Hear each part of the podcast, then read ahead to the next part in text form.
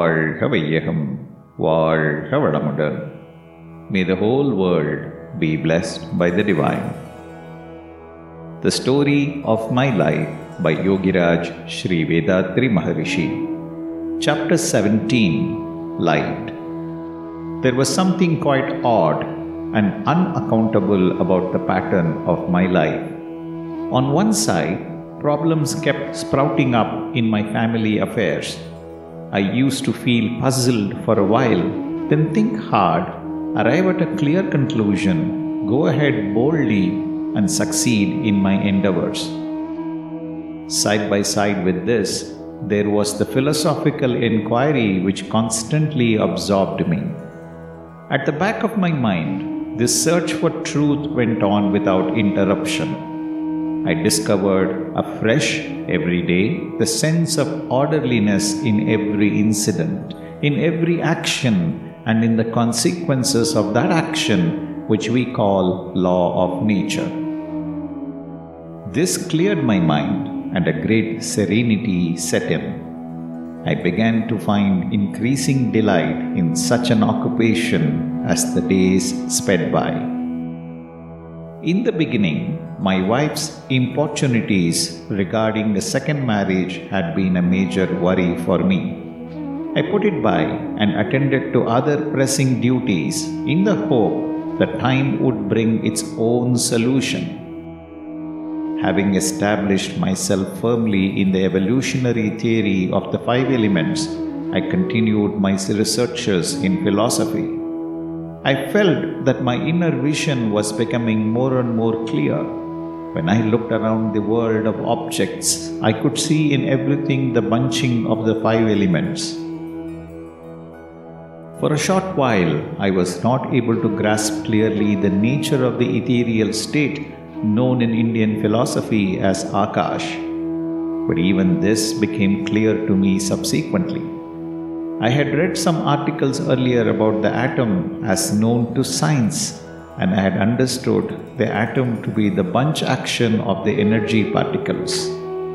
I had also come to know that the atom was composed of neutron, proton, and electron. The natural corollary to this principle is that there must be also a stage when these composite units exist by themselves without joining together and becoming the atom.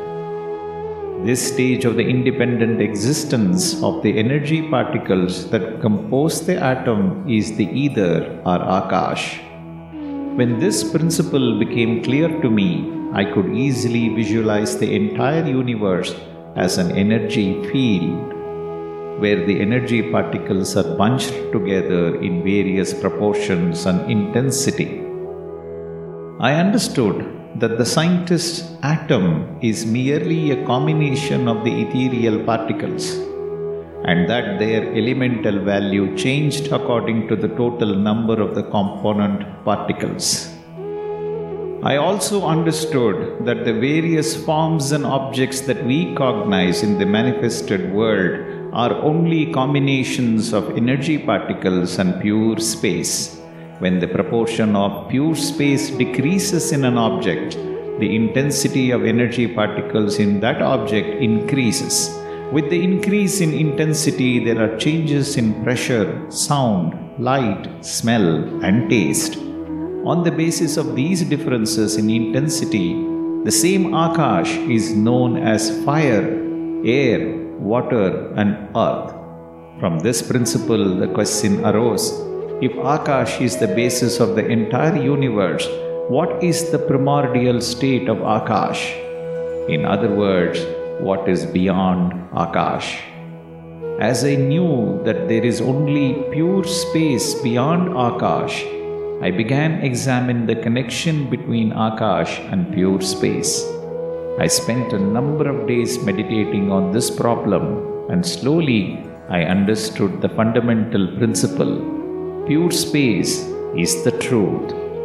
The primordial or the static state, which is known as God, and its energized state is known as Akash.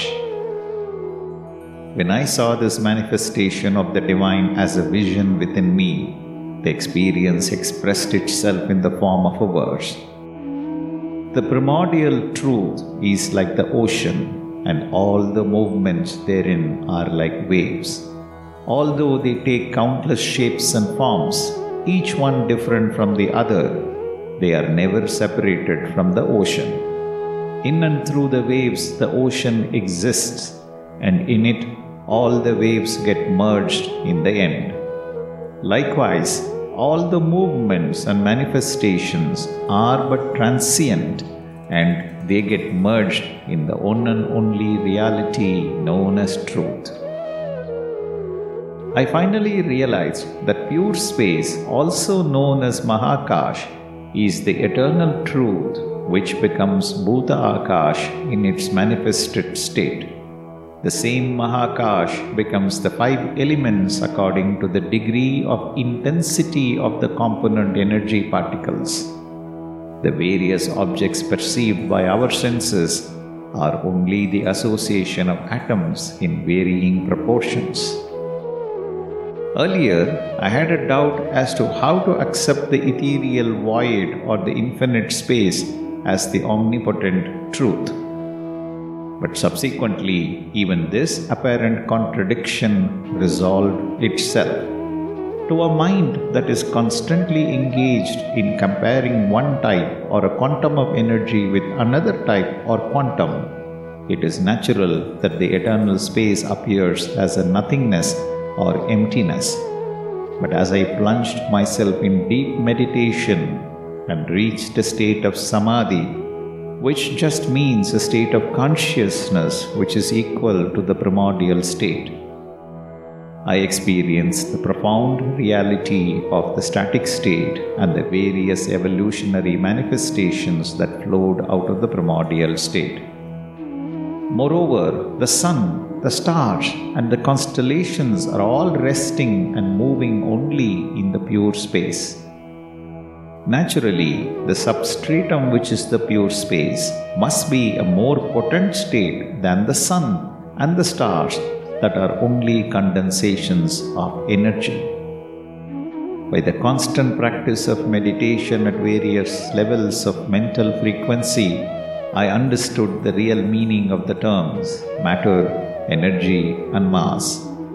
I also realized that the same eternal truth becomes particles of energy and gets condensed as the human body, and that in a combination of life and body, the psychic extension of the life energy expressing itself in stages that is, sensation, need, effort, action, result, enjoyment, experience, research, realization and conclusion is called the mind.